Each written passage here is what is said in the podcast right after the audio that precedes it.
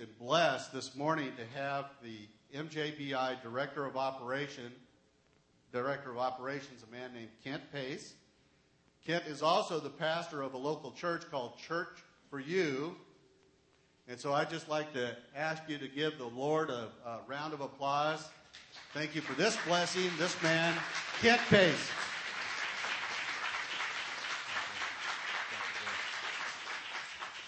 Well, praise the Lord. It's good to be here with you this morning. I see some faces that I recognize and know. God bless you, Brother Andre. It's great to see you. I hadn't seen you since Bible college.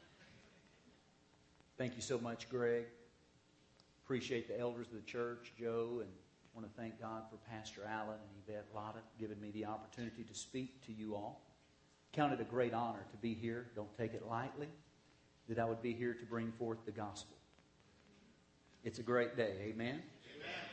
I want to praise the Lord for our praise and worship leader and the praise team. Let's put our hands together for them. Without praising the Lord, there would be no breakthrough and there would be no open windows of heaven. Hallelujah. I tell you, we got into some Tehillah praise this morning. so his presence is surely here. He said that he would inhabit the praises of his people. Amen? So I want you to be expectant today. Be expectant because His presence is here. The Bible says, where two or more gather together in His name, He is surely in our midst. May we pray. Dear gracious and heavenly Father, we come to you in the name of Jesus, giving you thanksgiving and praise that you are here for word you have said two or more gather together in your name, that you shall be in our midst. We want to thank you, Lord, that you are in our midst even now. Lord, I ask you to open our hearts Open the eyes of our understanding that we could see and know the hope of your calling and the riches of your glory. Thank you, Father, for Generations Church. Thank you for Pastor Allen and Yvette Latta. Bless them, Lord, as they're on their time of refreshing. And Lord, I just pray right now over this flock. Lord, I ask you to touch every heart, minister to, pour out your spirit, and bless each one exceedingly abundantly above all that they could ask, think, or imagine, according to the power that is at work and working within them now. Our faith is connected with you, Lord, and we thank you that our faith overcomes the world. And this is the victory that overcomes the world, even that faith that you've given us. We want to thank you and praise you that faith is alive and it is working even now to do miracles, signs, and wonders. And Lord, you're alive and doing well and in this place. We thank you, Lord, as the word comes forth, that, Lord God, there will be healings. Lord, as the word comes forth, there will be deliverances. Lord, there will be salvations. Lord, there will be great ideas, creative ideas, and witty inventions that flow to your people. So thank you, Father God, that you give your people ideas from heaven, a revelation from heaven, and that you open our eyes to ignite us to cause a revolution. In Jesus' name. And all of God's people said, Amen. Well, praise the Lord. I am Kent Pate, as uh, Brother Greg said. And uh, just to give you a little brief background, I was raised in a Baptist church as a young boy.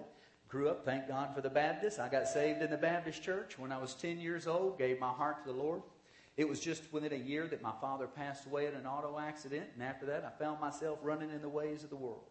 And as I found myself out in the world, I used to, I remember like it was yesterday, think, I am not supposed to be here. I wasn't raised like this.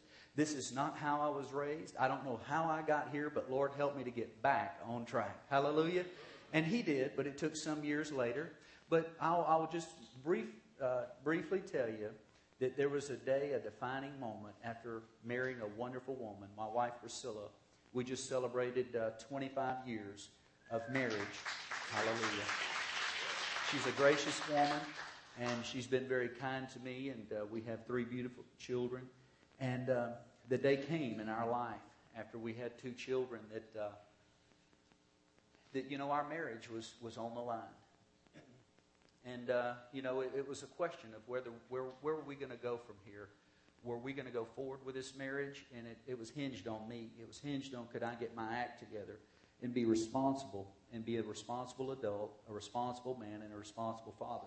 But I was really struggling with a lot of pain from my past. I was struggling with the loss of my father. And I was, I was crying out to God in a little spirit filled Methodist church saying, Lord, please, I know there must be more to you. Please reveal yourself to me. I know you're not the problem. I know I've got problems and I need help. You know, the truth will set us free. Amen. And when we're truthful with God and honest with ourselves, it will set us free. And I found myself, I was working for Emerson Electric at the time, and I found myself uh, being called by my company to do a job at Lakewood Church. And at that time, Pastor John Osteen, Joel Osteen's dad, was pastoring the church. And uh, they said, Go to Lakewood. I said, Lakewood? We don't do churches. We do Texaco World Services. We do law firms, but we don't do churches. Churches don't buy our equipment. They said, Oh, yeah, they've just purchased the equipment. When I hung the phone up, I knew it was God. I knew God had a divine appointment for me, and I, I almost wept on my way to this church. And to make a long story short, I ended up meeting John Osteen through doing this job as a contractor for Lakewood Church. And one day he laid his hands on me, me not having any understanding of what the baptism of the Holy Spirit meant. He laid his hands on me for, to receive the baptism of the Holy Spirit, and I did. And when I came home that afternoon, my wife looked at me from about 20 feet away when I came through the door and said, What happened to you today?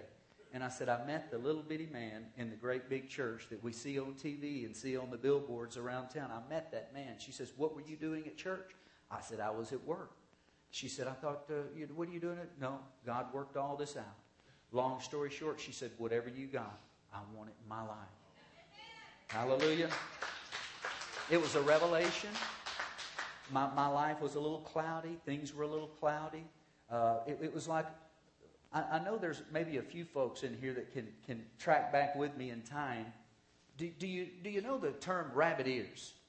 Anybody understand? And I'm not talking about two ears on a rabbit. I'm talking about two metal things that stick up on top of the TV set that you put aluminum foil on. Yeah.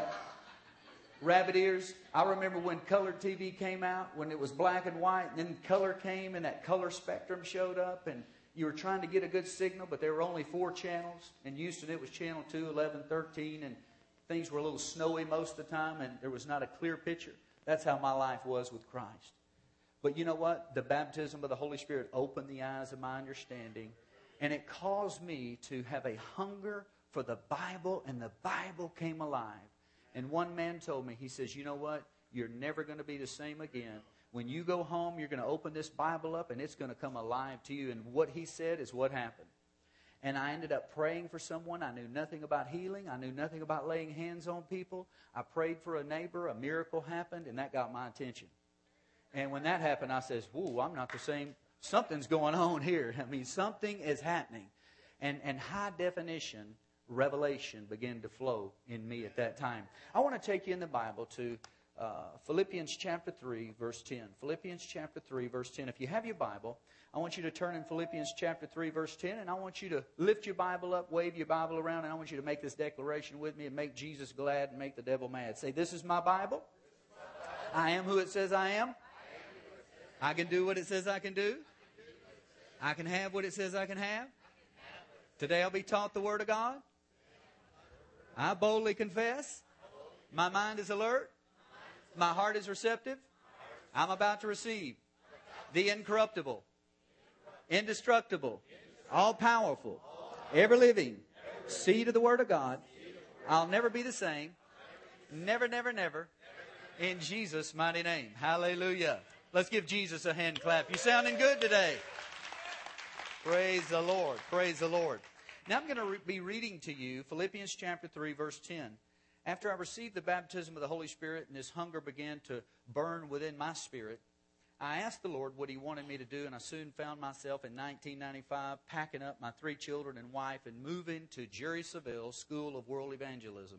We pulled up, and I looked and I said, Is this a cult? What is this thing? They've got a barbed wire fence around it and this big bus out on this gravel parking lot. But on the inside, I felt like God is calling me here. I didn't know a whole lot. I just felt like God wanted me here. I felt like Abraham and the Lord had a job waiting for my wife as the uh, secretary to the dean of education there, and I soon became, within less than a month, the outreach director, really not having ever done that before. But within a matter of four years, we led over 35,000 souls to the Lord. We had over 35 outreaches a week. I didn't know how to do this with my head, but God knew it in my heart and I began to pray in the Spirit, birth things in the Spirit, and God began to birth things through. And we were under a covering of evangelism and missions and going into all the world to reach people with the gospel. And we went into every man's world that we could figure out how to get into. We went into the ditches and the trenches and to the homeless people. We went into jails and prisons and hospitals, winning souls and telling people about Jesus. There's only one name that someone can be saved by, and that's the name of Jesus. Amen? And that is a revelation. It takes a revelation. It's not through good works, it's not through joining a church. Just like Pastor Osteen used to say, being inside of a church doesn't get anyone saved, no more than any of us standing inside of a garage makes us a car. Although the word's coming forth, we have to make a decision at some point and understand that Jesus is Lord, and we have to receive Him and let Him come into our life and be the Lord of our life. Amen? No, I'm not just talking about our Savior, but I'm talking about Him being our Lord. I'm talking about submitting to Him and allowing Him to lead us. Praise God. Let's take a look at Philippians chapter 3, verse 10.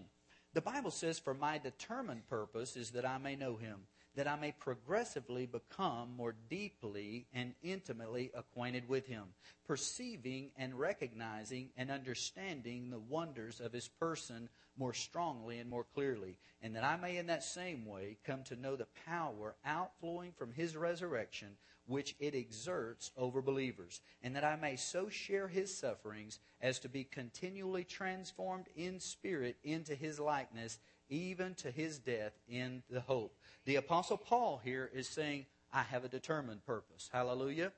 This man that wrote this Bible, we're going to talk about him today. We're going to talk about the Apostle Paul. Who is this man? What happened to this man? Do you realize that this man, the Apostle Paul, we can track with him in the book of Acts and discover what happened to him?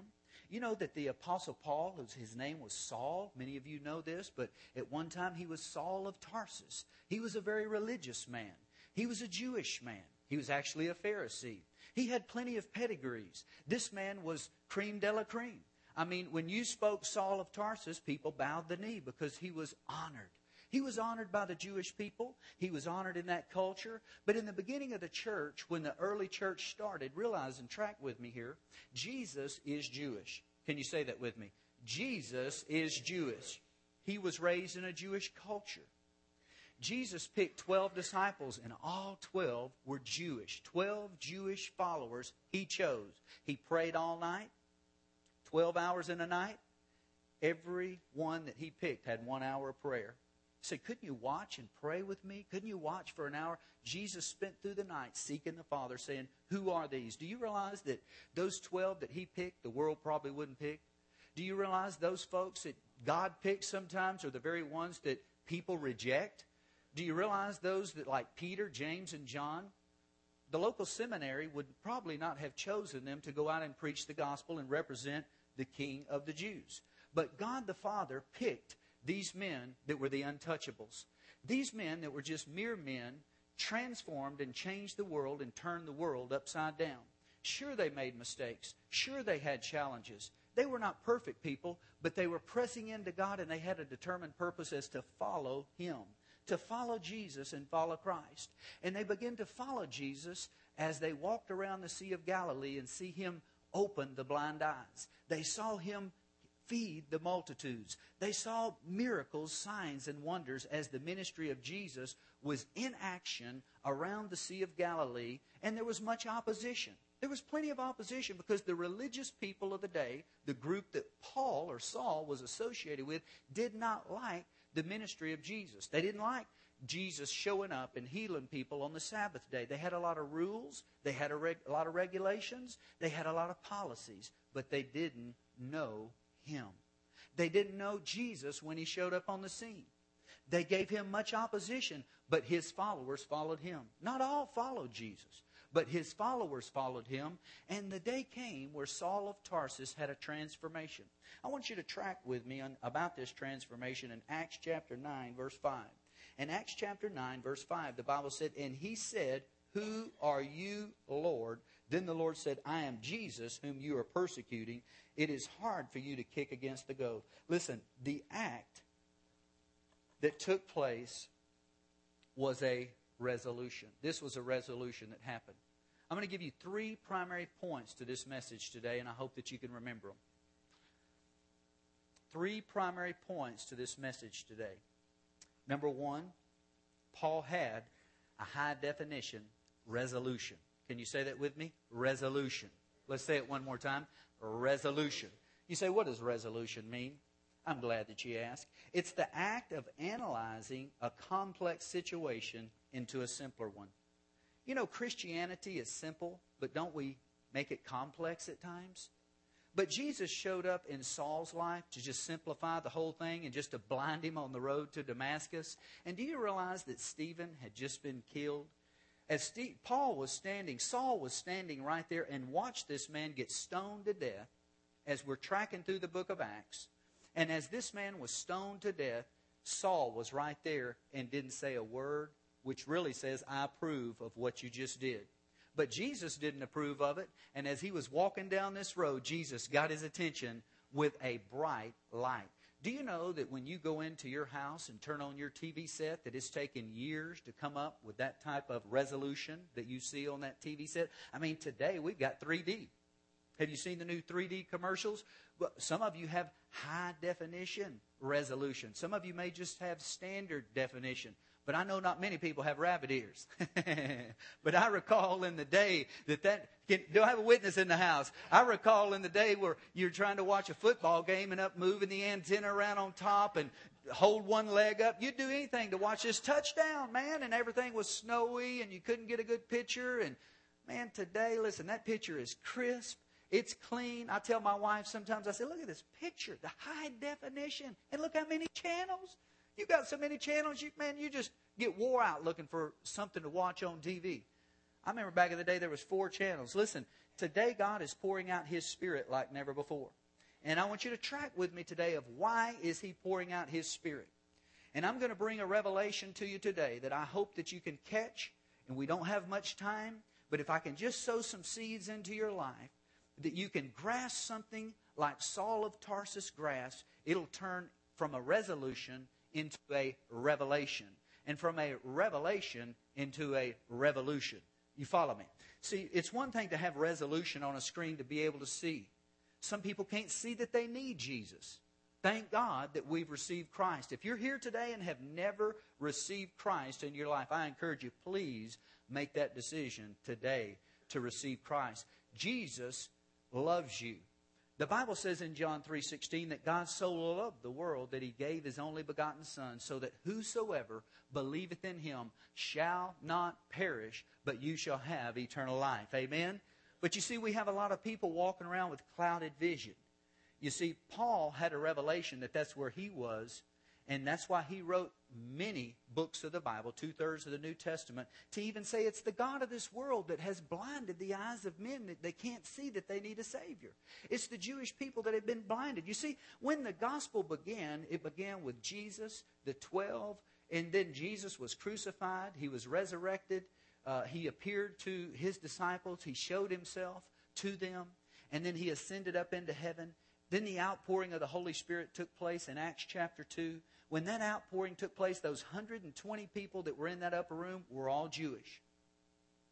After that, there was about 3,000 Jewish people that were saved. After that, about 5,000 Jewish people were saved. So we see some powerful things that happened that the church began as a Jewish church or a Jewish culture. That's, that's the beginning of the New Testament church in a modern day world. Now, what we want to do is we want to go back to the beginning, but we want to talk about our modern day world and where are we today and what does this mean for us? And what has happened over the last 2,000 years? What, is, what has happened in history? Where is the church today? And what is the purpose of the MJBI? What is the purpose of the Messianic Jewish Bible Institute?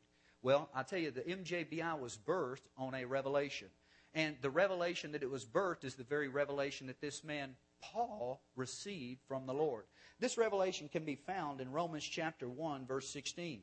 The Bible says, I'm not ashamed of the gospel because it is the power of God for the salvation of everyone who believes. So, what is it saying? It's saying anyone who believes can receive this salvation. It doesn't matter where you are, where you've been, what you've done, what you hadn't done anyone, everyone.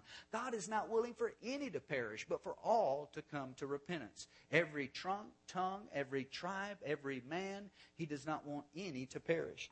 So Paul is saying here to everyone who believes, now watch this, first for the Jew and then for the Gentile. I can't tell you how many times I've preached that message, but stopped right there where it says to the Jew first. What does that mean to the Jew first? Well, obviously, Paul had a revelation, and that was the ministry that Paul had, is to minister to the Jew first. And even though it was rejected, he really poured his heart out to the Jewish people. But he didn't stop there. He went to the Gentiles. And we see that this transformation in Paul's life ha- happened in Acts chapter 9. But do you realize that in Acts chapter 10 is when the Gentiles began to receive Yeshua as their Messiah? That's when the Gentiles started coming in. This is when the engrafting in. Now, now in Romans chapter 11, in Galatians and in Romans, you can get a lot of revelation about this, is what I'm talking about today. In the book of uh, Romans, chapter 1, verse 16, we see to reach the Jew first. But throughout the book of Romans, you can see in, the, in chapter 11, you can see that the Jewish people were chosen by God Almighty. They are the root. They are the root of the, the, the beginning of the church. That is the tree. But their unbelief has caused them to be as a broken off branch. Because of their hard heartedness and because of them not receiving the Messiah. But do you realize the early church was Jewish and they were just followers of Messiah? They didn't look at themselves as Christians.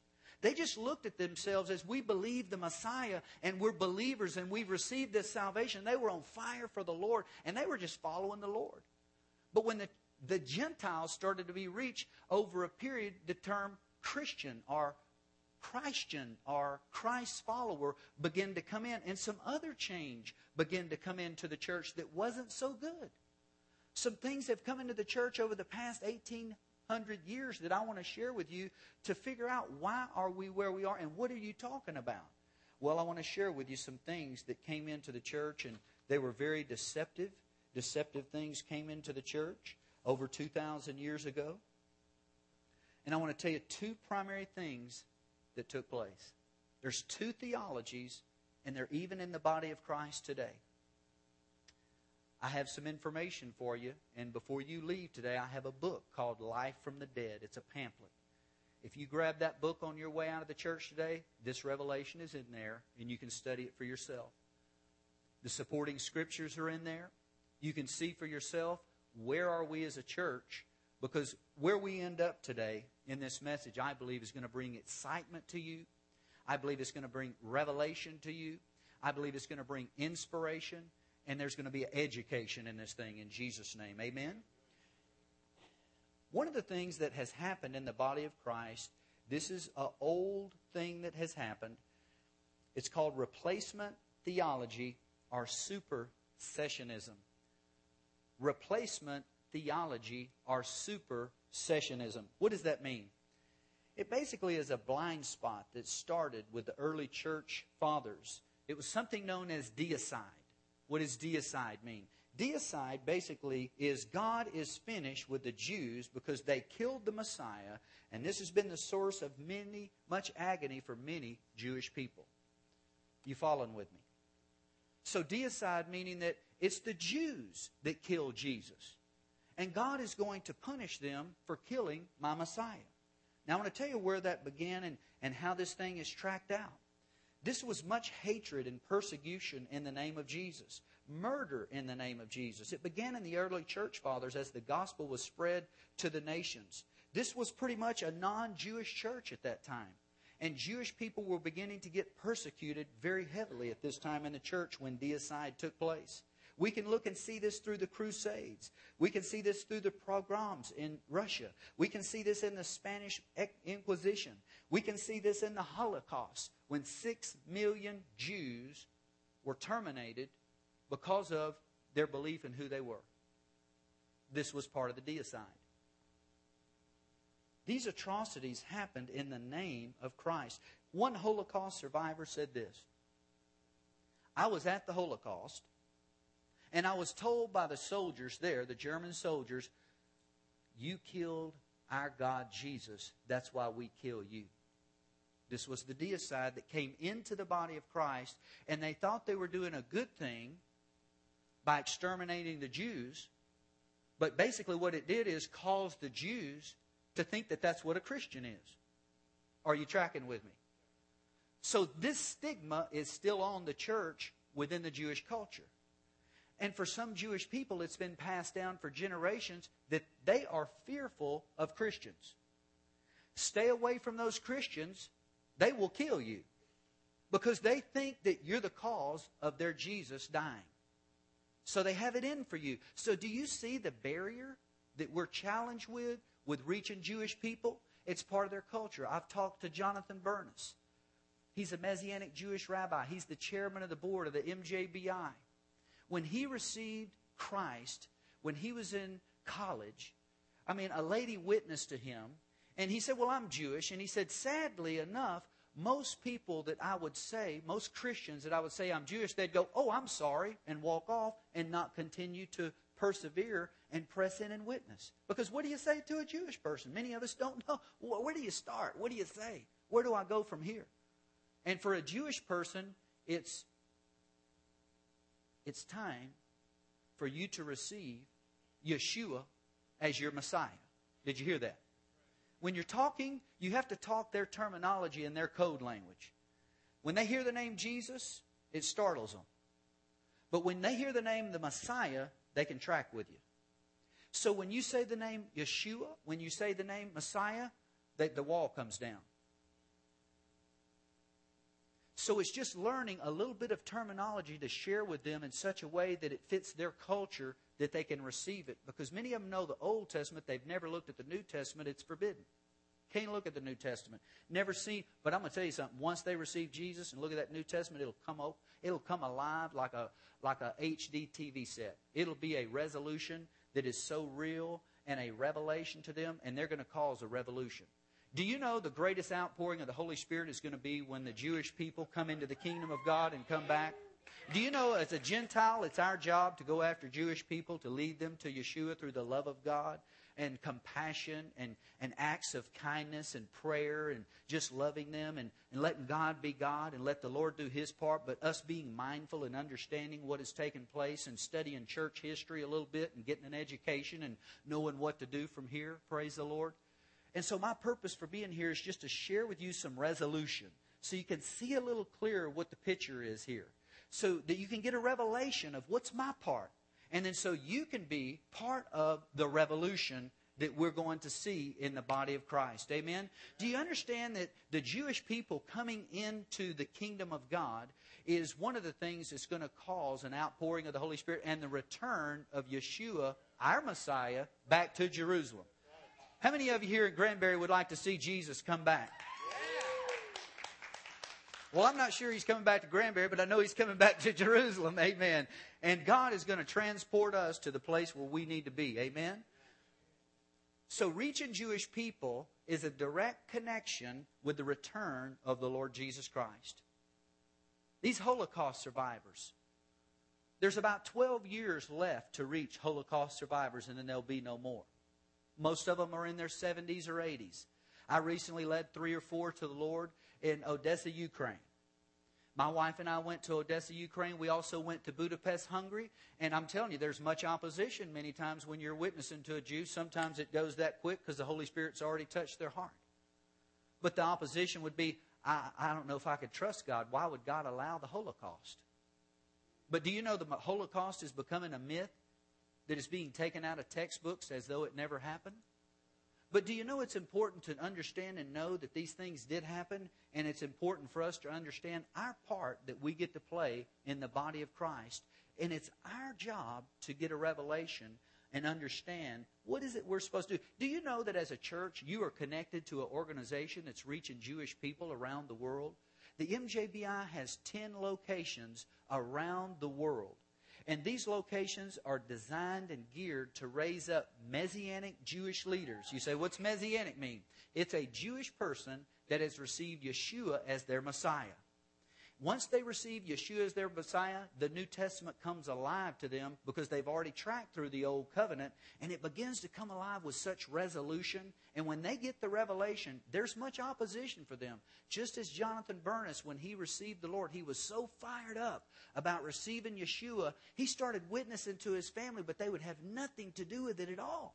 And he went to the Lord and he said, Lord, why did you lead me to the Lord? I mean, Susie Cream Cheese was persistent in reaching me with the gospel. You say, Who is Susie Cream Cheese? We'll know her in heaven.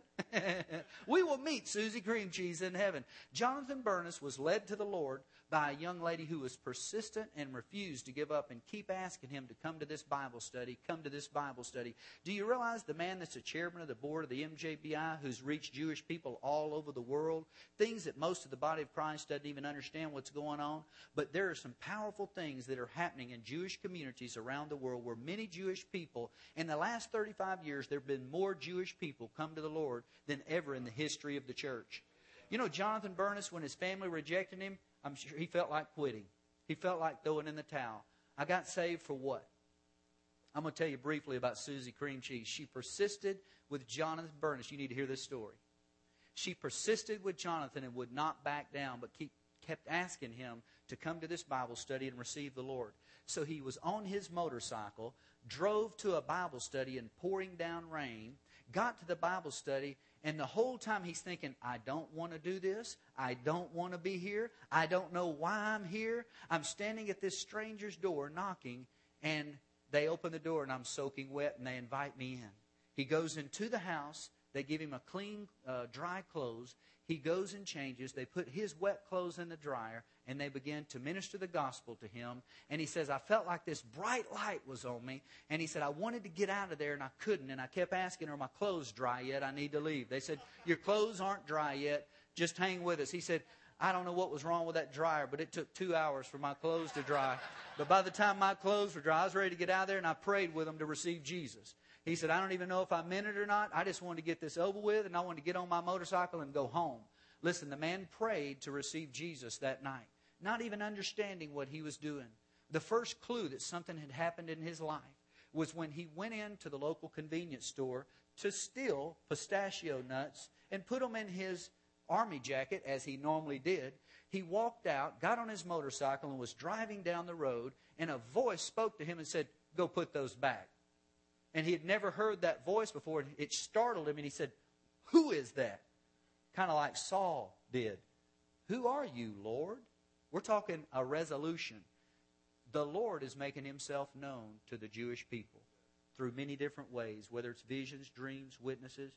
He went back, he put those pistachios back on the shelf, and he realized he was changed. He opened the New Testament up, and the New Testament came alive. All the begats that we look at and get bored with, to a Jewish person, they're ignited about those begats because that means something to them because lineage is everything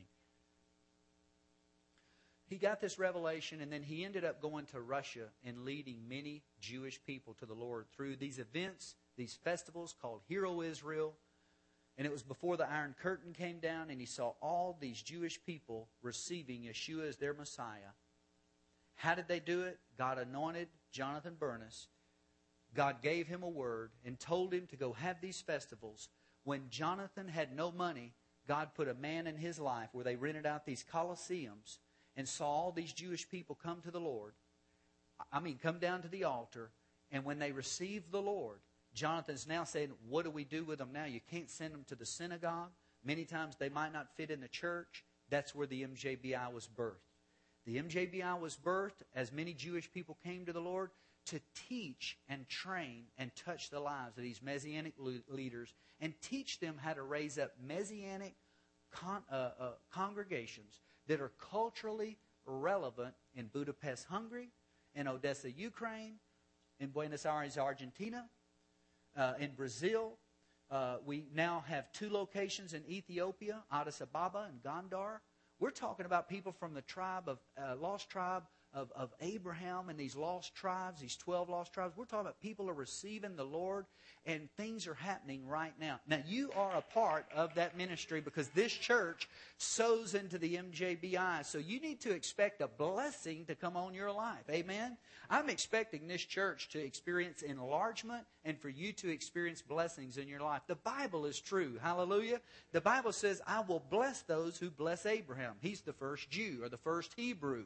Abraham, Isaac, and Jacob, Jacob's name being changed to Israel.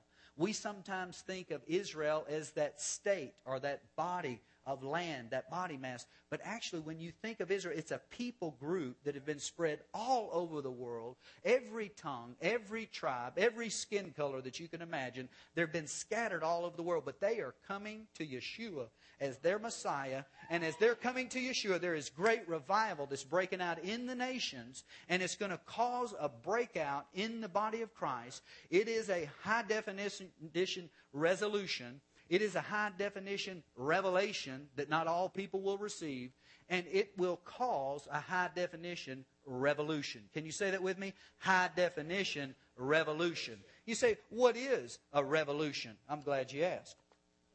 I'm glad you asked what a revolution is. It's a sudden, radical, or complete change. It's a sudden, radical, or complete change. This is what happened in Saul's life. This is what happened in Jonathan Bernis's life. For those of you uh, that have received the Lord, this is what's happened in your life. But there's levels and layers that we go through, and there's revelations that come. Hallelujah. And so it's not just one revelation, and that's what Paul is saying. Do you understand that in Philippians 3:10, he had already met the Lord? He had been walking with the Lord. He knew the Lord. But he's still saying, My determined purpose is to know him. Hallelujah. You may have been born again 20 years ago, but our determined purpose should be, I'm still getting to know him. I'm still getting to know him more intimately. I'm still getting acquainted with his person and who he is. Do you know Father Abraham, our father in the faith, met, met God Almighty, but he only met him as Elohim until he met him as El Shaddai, that's when the miracle child was born. Do you know there's different dimensions of God that we've not yet seen or been introduced to? But as you get resolution on your screen, and who Jesus is, and you begin to get revelation in your heart, it begins to ignite within you and cause you to do things that you can't do in your own strength and your own power. And you begin to get empowered by the Spirit of the living God to do things that are beyond your mind, beyond your will, beyond your emotions. And it takes you to a place in the spirit realm to cause you to fulfill the plan of God in your life. This is what the Apostle Paul did. He said, When I'm weak, he's strong within me. Praise the Lord. That's a good word. When I'm feeling weak, the power of God is at its highest. When I feel like I'm incapable, when I feel like I can't do it, I have the mind of Christ, and I know that this can be done. So we're talking about having a resolution a clear picture. We're talking about having a revelation. The Bible says in Proverbs chapter 29, verse 18, that, that, that my people, well, the Bible says in Hosea 4 6, my people perish for a lack of knowledge, but it also says in Proverbs 29, 18, it says, where there is no revelation, where there is no revelation, the people perish. But happy is he who keeps the law or presses in or knows God. So we're not talking about perishing. We're talking about bringing life from the dead. Amen? We're talking about seeing people saved and transformed by the power of God. You know, this old thing called replacement theology or supersessionism has been a belief that started 1800 years ago and is still in the body of Christ today. Replacement theology. Replacement theology. The other one is kind of new, and it's called dual covenant theology. Dual covenant theology. You say, what do you mean dual covenant theology? It's like a train track. It's like a parallel track saying, if you're a Gentile, you must receive Jesus as your Lord. If you're a Jew, you got your own track. You don't have to receive Jesus.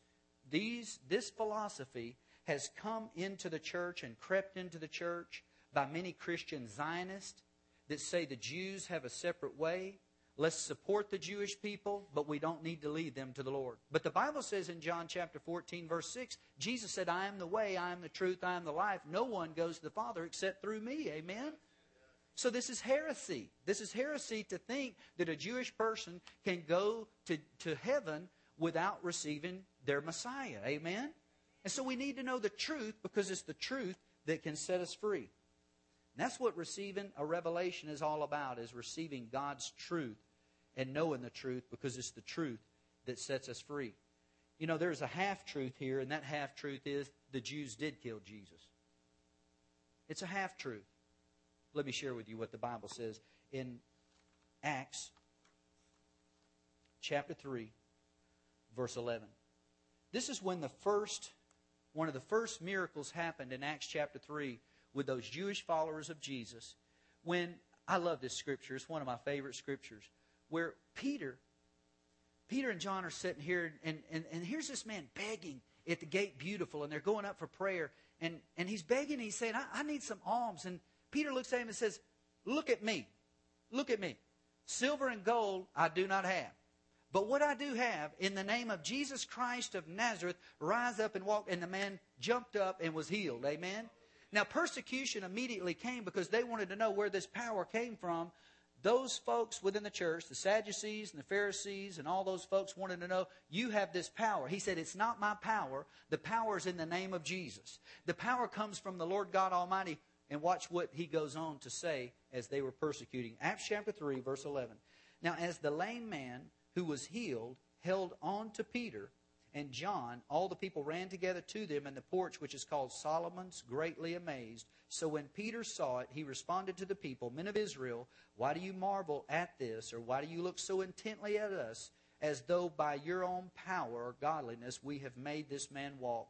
The God of Abraham, Isaac, and Jacob, the God of our fathers, glorified his servant Jesus, whom you delivered up and denied in the presence of Pilate when he was determined to let him go. But you denied the Holy One and the just and asked for a murder to be granted to you and killed the Prince of Life, whom God raised from the dead, of which we are witnesses. And his name through faith in his name, he has made this man strong, whom you see and know. Yes, the faith which comes through him has given him the perfect soundness in the presence of you all. Yet now, brethren, I know that you did it in ignorance. You see, this is what he's saying. You did it but you did it in ignorance. You didn't know. You didn't have a resolution. You didn't see what you were doing. You didn't see who the Messiah was. You were blinded.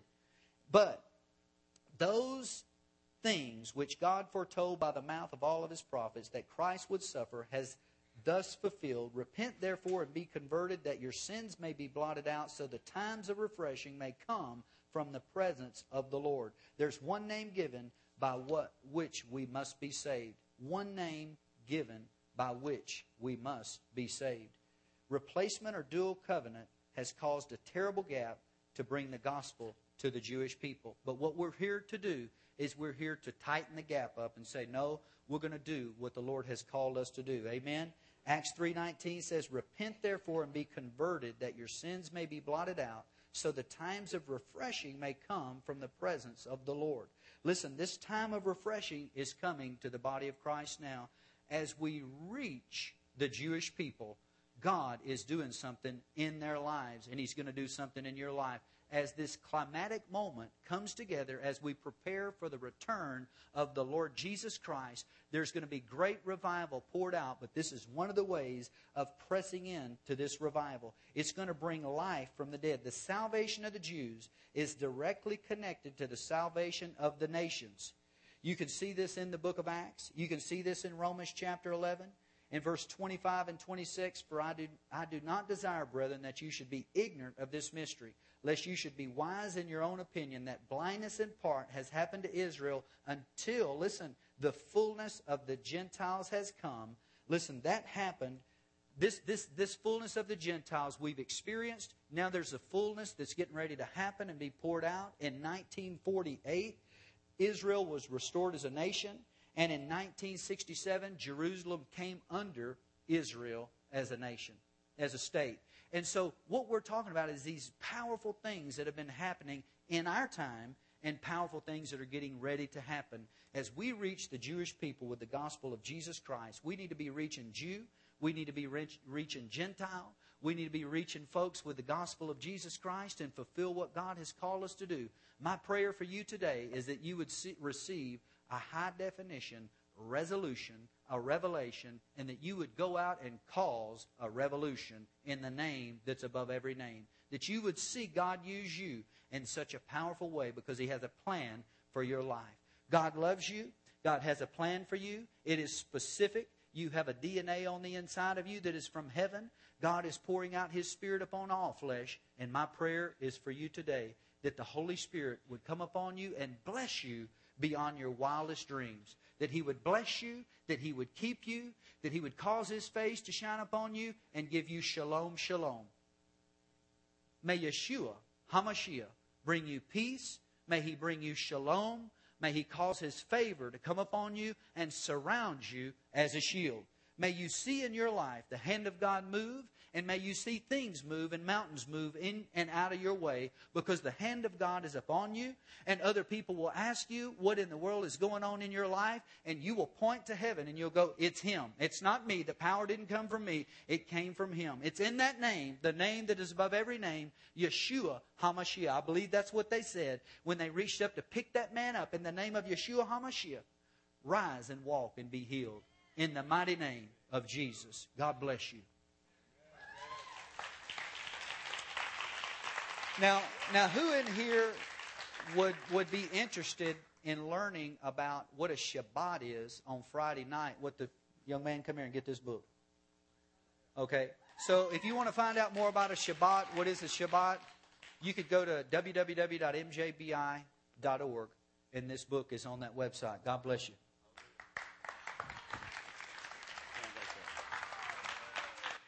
Wasn't that awesome? Aren't you encouraged by what's going on in the Jewish community and, and, and our role as in part of that? Yeah, I'm encouraged as well. Would you just uh, join me? Extend your hands towards our brother Kent as we lift not only him up, but also lift up the work of MJBI across the, the world. Well, Lord, we are just encouraged by the word we received from our brother this morning, Lord God. And we just thank you, Father God, for this man that you call Kent Pate, Lord. I just ask, Lord, in the name of Jesus, as does every minister in this room, we just ask, Lord, that you would continue to touch him and use him.